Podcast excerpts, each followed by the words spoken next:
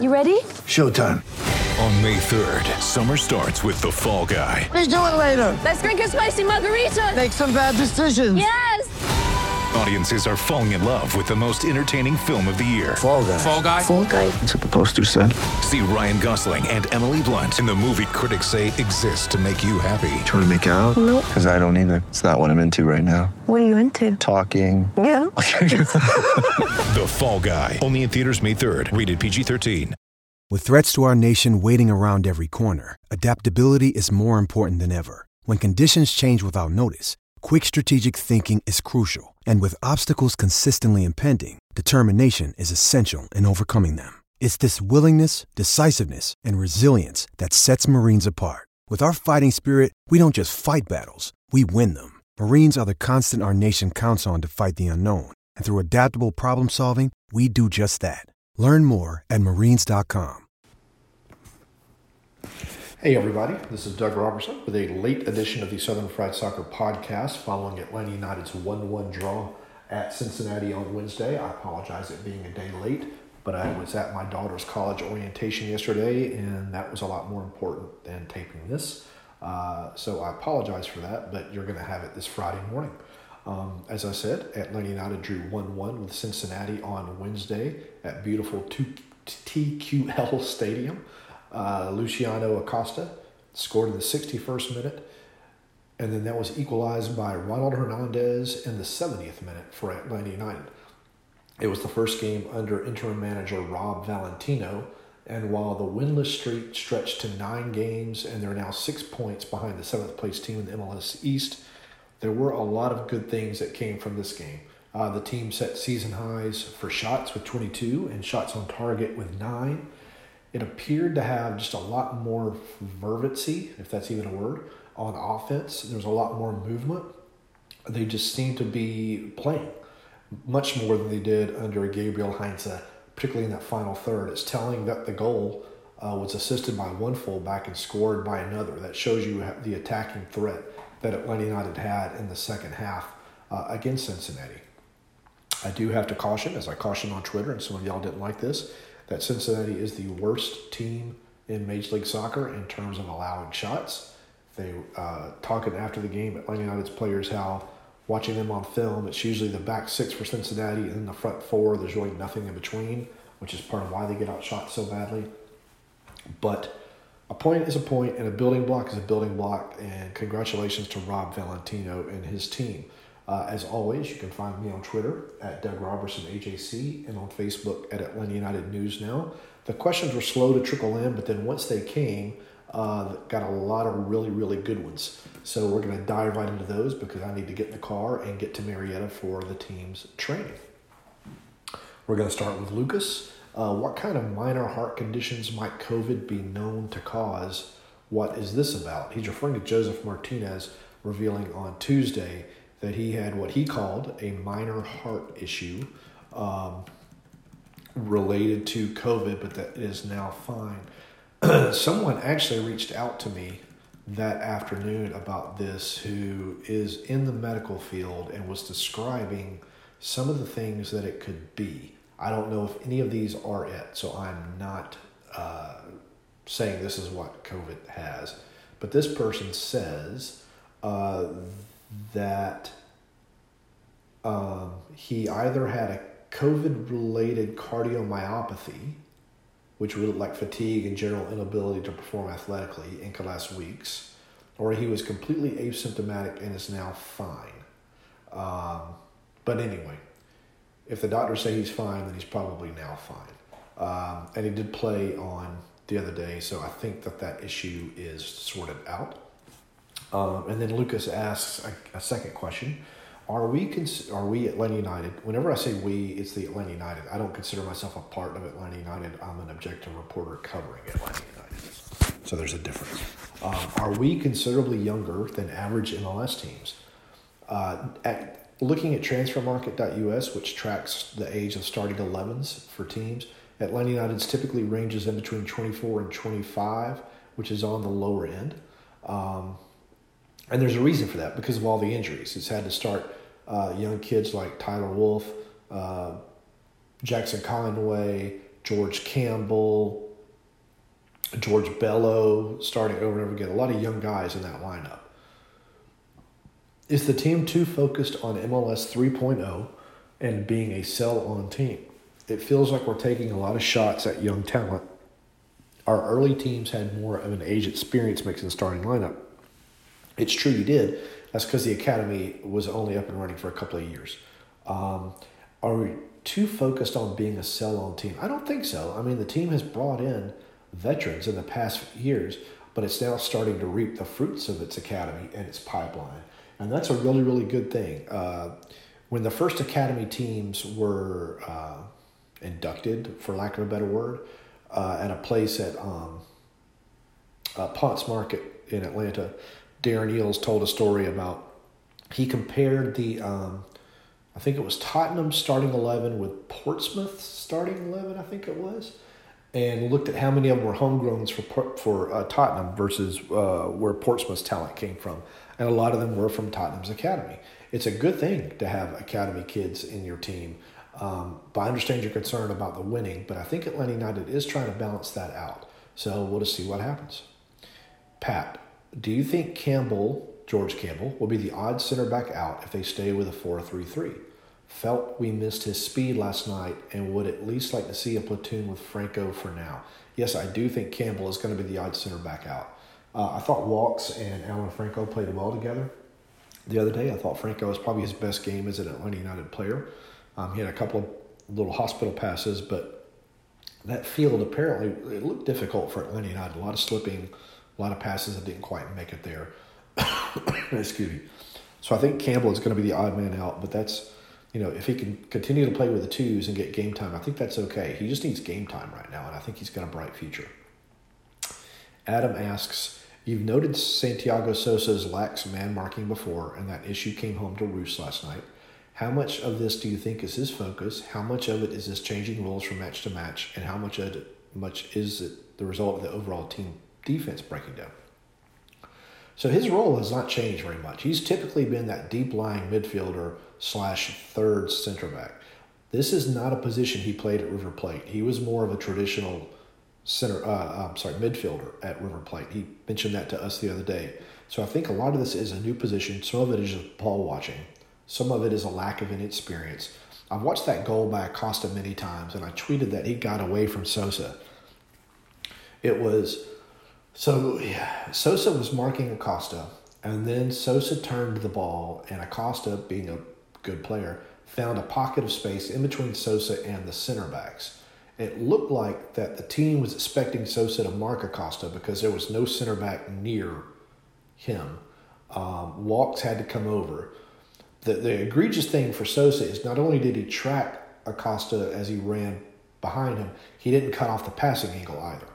Um, I think that was the big thing. I think that as he gains experience, he's going to get a lot better at that. Um, but right now, it needs to be fixed because he's he's costing the team goals. And if you're costing the team goals, then you got to think, well, you got to contribute on offense. And he's really not doing a lot of that right now. He doesn't hit a lot of those long diagonal passes that we saw in the preseason. He hasn't hit those all year. And that could have been Heinze's tactics. It could have been Heinz telling him not to do that. Um, I don't know. Um, I think he's got a bright future, but he's got to kind of get these two things sorted out.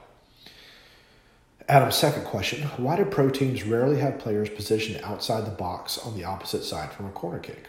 At rarely, Atlanta rarely gets first contact on their corners and inevitably have to chase back on defense. It seems they'd be wise to have someone deep to play cleanup after the expected first clearance. Uh, they do usually have one guy, but that's to prevent a counterattack. Um, the rest of the time, I guess you're just trying to throw guys into the mix to see what happens. Everyone has different tactics on corner kicks. It's it's interesting. And now I'm going to take a quick coffee sip so I can wake up a little bit. Ah, that was brought to you by Doug's Coffee. I don't know who makes it, uh, other than me. Uh, going to Fong, who's a regular in the mailbag, as is Adam. Uh, I want to thank both of y'all for consi- consistently asking good questions. Fong asks, Alec, uh, Kann uh, gave me about five heart attacks today, but also saved us five times. Is he good enough to replace Guzan? Uh, I think Alec is good enough to be a starting goalkeeper for a lot of MLS clubs. I I think he thought he was going to be a starting goalkeeper when Atlanta United, when he signed with Atlanta United a long time ago. Um, he's a Decatur native, and then the team signed Guzan. Uh, Kann started like seven or seventeen games or eighteen games that first season, performed very well, and then played in one the next year, none in twenty twenty, and now started this third against Cincinnati. Will likely get a fourth on Saturday against Columbus. Um, you know, a lot of y'all were criticizing him for his distribution, but he was put into a lot of tough situations uh, by his teammates against a very, very high press against Cincinnati on Wednesday, and nobody scored because of that. Um, Guzan is the highest paid goalkeeper in the league. I don't think Atlanta United is going to get rid of him. Uh, his contract may end up playing out, but he just signed a contract extension. Uh, I think it was in the 2019 season. Uh, if if Kann can remain patient, yeah, I think he could be the starting goalkeeper. Um, I, I, think he's got a lot of talent. He, saw he made some really good saves the other day. Um, could his distribution be better? I guess so, but a lot of that comes with playing experience. Now to Lewis, uh, do you think Mulraney and do you think we get Mulraney and Chol starting again, or will Valentino drop one of the wingers for another midfielder to get more control against a tough Columbus team? And he says, Nagbe, I miss you. Um, yeah, I think I think he will. I mean, I think Chol had some issues on defense, but we're going to talk about that in a second. I thought Mulraney was again fantastic. He puts in a great ball time after time, and he will put a shot on goal from outside the box as opposed to a shot over the bar. And eventually, one of those is going to get spilled or it's going to go in. Um, but you can't score unless you shoot, and Mulraney will shoot. And it doesn't matter how many midfielders you try to put on Nagbe, he's usually going to control the game. Uh, a fan asked, What's your take on Chol's performance last night? He seemed to be lost at times. Do you agree? And if yes, is it a momentary blip?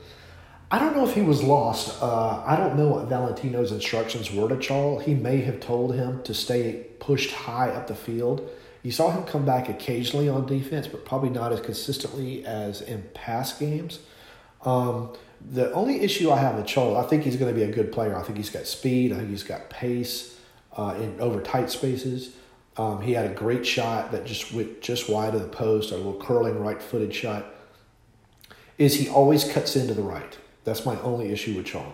Even when there's an overlapping fullback coming down his left, and Hernandez in the case of this game, um, he always cuts right and passes it to Moreno, who always cuts right. So opponents know we don't have to worry about that fullback. We can just clog the middle, and we're going to stop whatever's coming down that left side because they're coming, going to come right back at us.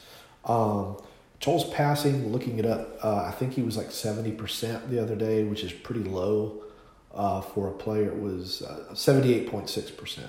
Uh, he only got 24 touches, uh, 14 passes, one tackle, one foul, one, one foul conceded, uh, one shot, one chance created. So I, I think he's going to get better as he gets more experience. Another supporter asks, How much do you think Barco is worth? Probably about what it was when Atlanta United paid for him. Uh, but I got to imagine the value is going down. We can take a quick look at that. Uh, give me one second here. Um, I know Argentina got beat the other day in its first Olympic match. Uh, I read three stories about it. They, they were beaten by Australia two to nothing. Never saw Barco's name once, so I'm assuming that's not a good thing. Um, but again, he's only one of 11 guys. Uh, so let's see. So when Atlanta United bought him, his value was uh, like around nine, and it's about at 11 right now, for whatever that's worth. Um, uh, do you have uh, the same supporter asked? Do you have any sense whether the Heinze reports rumors may have been exaggerated, as some have suggested? No, I don't think they were exaggerated. If anything, I've heard other things that uh, people did not want me to report as a source, but there were anecdotes uh, in which he was uh, every bit as bad as has been reported, and, and only bad in that it, it just he was just kind of, just not a not a pleasant guy um, and a disorganized guy. Uh, you know, we can argue his tactics. I guess he thought he was doing what was best for the team at the time, but obviously the results weren't working. Um, I don't believe that players drove to his house, uh, large players. A couple might have because, you know, they're nice guys and they did spend a lot of time with him. And I'm sure he was nice to them. He seemed great with the players, with one exception, uh, being Josef Martinez. Um, but a lot of guys did praise him. Brooks Lennon praised him for his man man management ability and things like that. Um, so we'll see. And then the last question from that other supporter is why should fans trust the front office to make the right hire in a few weeks when they took six months to find someone who is not a good fit? I'm going to take a quick coffee sip and I want to answer that because I, have a, I think an answer that might surprise you. I think COVID really, really affected the vetting of Gabriel Heinze. Uh, it was hard for Atlanta United, I think, to talk to everyone involved uh, in with clubs uh, that might have helped them gain a, a good picture of Heinze. Everyone knew he was prickly. Everyone knew he was not going to be good with the media. But until he actually got there, I don't think they realized how bad it was going to be. Um, and that goes to vetting. And I'm sure Atlanta United has learned from this. You have to think Darren Eales is a very, very smart man. Um, and they will apply some of the new things they've learned to the next hire. Um, and everybody's going to miss on a coach. Every president is going to miss on at least one coach. Atlanta, as we unfortunately know, has a long history of missing on coaches. And looking at Atlanta United's, uh, if you want to look at it manager by manager, Tata Martino, you won the MLS Cup after two years. Frank DeBoer, you won two trophies in the first year. You could argue the value of the Campeones Cup, but a trophy is a trophy. You could argue that Frank did it with Tata's roster, well, that seems more difficult to me than trying to do it with your own roster. Um, but it was two trophies. And then 2020, COVID. Frank's trying to figure out what to do with Barco and Pity, who are basically the same player. Neither one of them probably considered above average uh, at, during their time with Major League Soccer and Atlanta United. Josef Martinez's injury. You got everything with COVID. You got players whose families are in South America that's just an unbelievably difficult thing to manage through. Did Frank have warts? Yeah, he had warts. He had problems, communication, tactics, uh, things like that. But the the the dislike that some of y'all have for Frank, it, it reminds me of the dislike some of y'all have for Kubo. You don't have to like him, but you don't have to hate him either. Uh, yeah, he got let go by Netherlands, but they, they did get out of the group stage. They did play well and the other teams are trying to win. That's the most important thing. Am I advocating for Frank to come back? No, I don't. I'm not advocating for Frank to come back. I know he's interested in coming back to Atlanta United, but I think Atlanta United has probably turned that page. It's more just why hate on a guy who doesn't deserve that hate. I guess is my larger point. Rick asks, based on Matheus Rossetto's strong performance, do you think he could get the start on Saturday? So I see the love affair of Matheus Rossetto has started again based upon one good game. Uh, it reminds me last year after the preseason game at Birmingham when Rossetto scored against basically Birmingham's third string, which was made up of academy kids. And everyone went on to talk about, oh, Rossetto's got to get the game. He's got to get the game. He's so good. He's so good. And then he started playing and truly did statistically almost next to nothing during the season. He had an expected assist up until the final game of 0.0 as a midfielder. And I'm not making that up. You can go look it up. Um, but most of the players last year didn't play well. So statistically, yes, Rossetto did well on Wednesday. But again, it's against a Cincinnati team that's just awful that doesn't really have a midfield. Uh, it's six in the back, four at the front. Um, I think that he needs to play his way into the starting lineup with at least one more strong appearance off the bench. JDP asks, with a strong playoff bound finish, do you think Rob Valentino has a chance to become the full time head coach? No. Uh, the teams said pretty emphatically he is a short term interim manager. Uh, Rob doesn't have any experience as a head manager. Uh, I don't think Atlanta United is going to be the one to gamble on that. I think Rob is a great guy. Uh, you can tell just talking to him. He cares about the players. The players care about him. Um, tactically, he kind of laughed off, I guess, his his uh, lack of experience or, or whatever. It was just tactically, he said on Monday, I'll do my best, which I thought was humble and funny at the same time. Uh, I thought he got the tactics spot on against Cincinnati, but now you're facing what I think is still probably the second, third best team in Major League Soccer, maybe the best. They're the reigning champs in Columbus. And Caleb Porter, uh, for all of his faults, does know what he's doing with that roster. So we'll see what Rob and his staff can come up with on Saturday. Um, and I think that's going to be a, a really good indication of Rob's abilities as a manager. I got to assume at one point he does, at some point in his career, he would love to manage a first team. Um, so we'll see. Sanford asks, should we try to get a new designated player before we get a new coach? Some of y'all have really, really strong feelings about this, that the team should never sign a designated player before it signs a coach. And I really couldn't disagree more, and I'm going to tell you why after I take a sip of this coffee.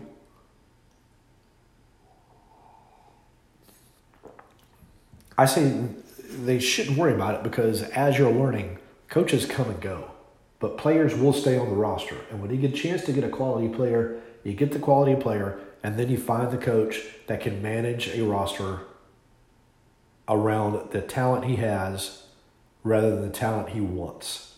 Um, that's just the way it's got to be. That's the way it's got to be in sports. It's, coaches come and go. But as we're seeing, players will stick on rosters for a long time. And you can't just wait because by the time you get the coach hired, that player may be gone. And for all you know, that could be the difference making player. That could be the face of the franchise in a few years. Um, so, no, I don't think you should wait. Mundo asks thoughts on Domi Torrent as a possible head coach at Atlanta United. Joe Patrick loves Domi Torrent. And I mean, the resume kind of would fit with someone who I think would be good at Atlanta United. He's come up under Pep Guardiola, though I don't. Uh, y'all probably know my thoughts on Guardiola. I think he's an excellent manager. I don't think he's the greatest ever. I'm not even sure he's the greatest of his time. Do it with a roster that you don't spend a billion dollars on, and I'll be impressed. If you're supposed to be that great of a tactician, that great of a man management guy, why do you have to spend a billion dollars to prove it? It's ridiculous. but anyway, Torrent has experience with Major League Soccer. He knows the peculiarities of the rules. He knows the peculiarities of the travel, the conditions, the heat, and all that. So that would be a benefit uh, for Atlanta United. I was thinking about this the other day. You look at some of the bottom teams in Major League Soccer, the teams who are struggling, and a lot of them have coaches who have no experience in Major League Soccer. And you can, some of you might be insulted and say that it's wrong to say that, that foreign managers can't hack it in Major League Soccer. But look at the facts, look at the standings, and go through the teams who have hired guys who have absolutely no experience in Major League Soccer or very little. And you're going to find a commonality. Miami, Phil Neville, no experience. Chris Armas was never should have been hired at Toronto. Raphael Wicky has experience in U.S. soccer, but not a lot with Major League Soccer. Jaap Stam with Cincinnati, no experience. Gabriel Heinze with Atlanta United, no experience. Losada in D.C., no experience. It goes on like that. Look at the the bottom of the West.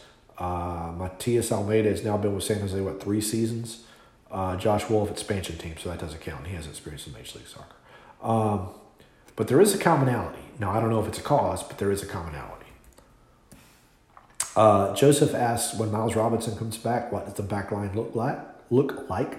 Will it be three Sibo, three center? I'm sorry, I can't talk. Three center backs with Alan Franco back to the bench? Uh, I don't think so. Um, I think he will probably go with three center backs again. Um, uh, and Franco would be a part of those three center backs. Can we buy Franco down and get someone? Yes, you can. If so, what position would you look at? Well, I think we need to see if Marcelino Moreno is going to continue his upward trend as an attacking midfielder. He looked great against Cincinnati, but again, Cincinnati played with basically no midfield. So he had a lot of space to work with. Let's see what he does against Columbus in these next few games. If he reverts back to the form he had earlier this season, then I think an attacking midfielder is what you need. If Moreno starts to really show that he can control the team, and Valentino shows, makes a decision on Ezequiel Barco once Barco returns from Tokyo, I think you need a, an attacking winger who can score. Um, that's what I think, but we'll see. Uh, Jennifer asks, what would it look like if the team went with a homegrown manager who understands the Atlanta team and fan culture rather than bringing in yet another new formation style of play and pushing the players to fit their structure? I answered that just a bit ago, but that's a good question, Jennifer. And it's nice to have a, a, a woman or a female ask questions on the pod. Thank you. Uh, Jensen asks, I'm curious if you think the top end talent and depth is consistent with 2018. No, I don't think it's I think it's comparable in some positions, but not even close in other positions. Um, if so, were 20 FDB and Heinze that much worse compared to Tata? Uh, I just went through that a bit ago. Uh, you know, I don't know what Tata could have done with that 2020 team. I told y'all at the beginning of the season that I didn't think it was as talented offensively as some of you might have because, again, Pity and Barco, I just I don't rate them highly. Um, and I don't hate them, as some of you say on Twitter. It's just I have to say what I see, and what I think we've all seen was pretty average to below average a lot of times. And when you're doing that with your designated players, you're not going to win. And that leads us to Jensen's last question. What missteps have we made that Seattle hasn't in the past years? Atlanta has missed on its designated players. It's, it's that easy. Um, the past three, Alan Franco, designated players as center back. Designated players are for scoring goals and creating chances. And Franco's not going to do that. And you already had two lockdown center backs. Marcelino Moreno was a designated player for a short time, played decently, but he's still not scoring and not getting hardly any. Well, he's got three goals, but not as much as you think for a designated player, and not creating a lot of chances. Barco uh, still hasn't matched Tito Villalba's output in three plus seasons, as Tito Villalba had in one season. Pity was a disastrous signing. Uh, barely scored, didn't have any assists, barely on the same page as his teammates, same as Barco. Um, and when you keep missing on those, like a manager, you're going to suffer. Um, all right, we're going to wrap up the podcast. I don't see any more questions. Uh, we get to talk to Valentino Machop Chol and another player today, and the name is escaping me right now. I apologize. I am worn out uh, from spending a lot of time in the car yesterday. Uh, Alan Franco, we get to talk to Alan, uh, who again had a good game the other day. Um, so we're wrapping up the Southern Fried Soccer podcast. Uh, as always, find me on Twitter at Doug Robertson AJC, on Facebook at Atlanta United News Now. Atlanta United will host Columbus on Saturday at Mercedes-Benz Stadium. I'll be at the stadium. Uh, there's also a bit of news. Apparently, Fernando Meza, who was on loan from Atlanta United to Defensa y Justicia in Argentina, has been sold to Necaxa in Mexico, which is where he started, which is where Atlanta United bought him from. Um, I'm still trying to get answers on what that means for Atlanta United. Uh, that was just another waste of a signing. Um, the team basically traded Leandro Gonzalez Pirez for Meza. Meza came in, didn't play particularly well, but said he, he realized he didn't play particularly well. But again, COVID and his family's back in Argentina. So then Atlanta United sends him on loan to Argentina at the beginning of the 2021 season. And then apparently the contract must have been terminated or he must have been waived. And he was quickly sold back to Necaxa. So basically, Atlanta United got rid of a potential team captain in Leandro Gonzalez Pirez and a center back who knew Atlanta's culture and leadership and a bridge between all the teams for nothing, uh, is what it comes down to.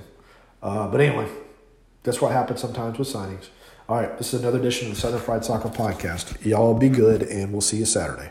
In Atlanta, one voice has stood out for over four decades. An AJC original, The Monica Pearson Show. Let's talk about how you got to ESPN. Revealing interviews. You are known as America's doctor, but I want to know who you were before that. When you have a different name, you have different color skin, it can be tough. With Atlanta's most famous faces as you've never seen them before. I'm telling my story. This is the American dream. The Monica Pearson Show streaming now on AJC.com. The AJC's trusted veteran political voices, Greg Bluestein, Patricia Murphy, Tia Mitchell, and Bill Nigut, are the essential source for Georgia politics. The Atlanta Journal Constitution's Politically Georgia. Sign up for the newsletter, download the podcast, subscribe to the AJC.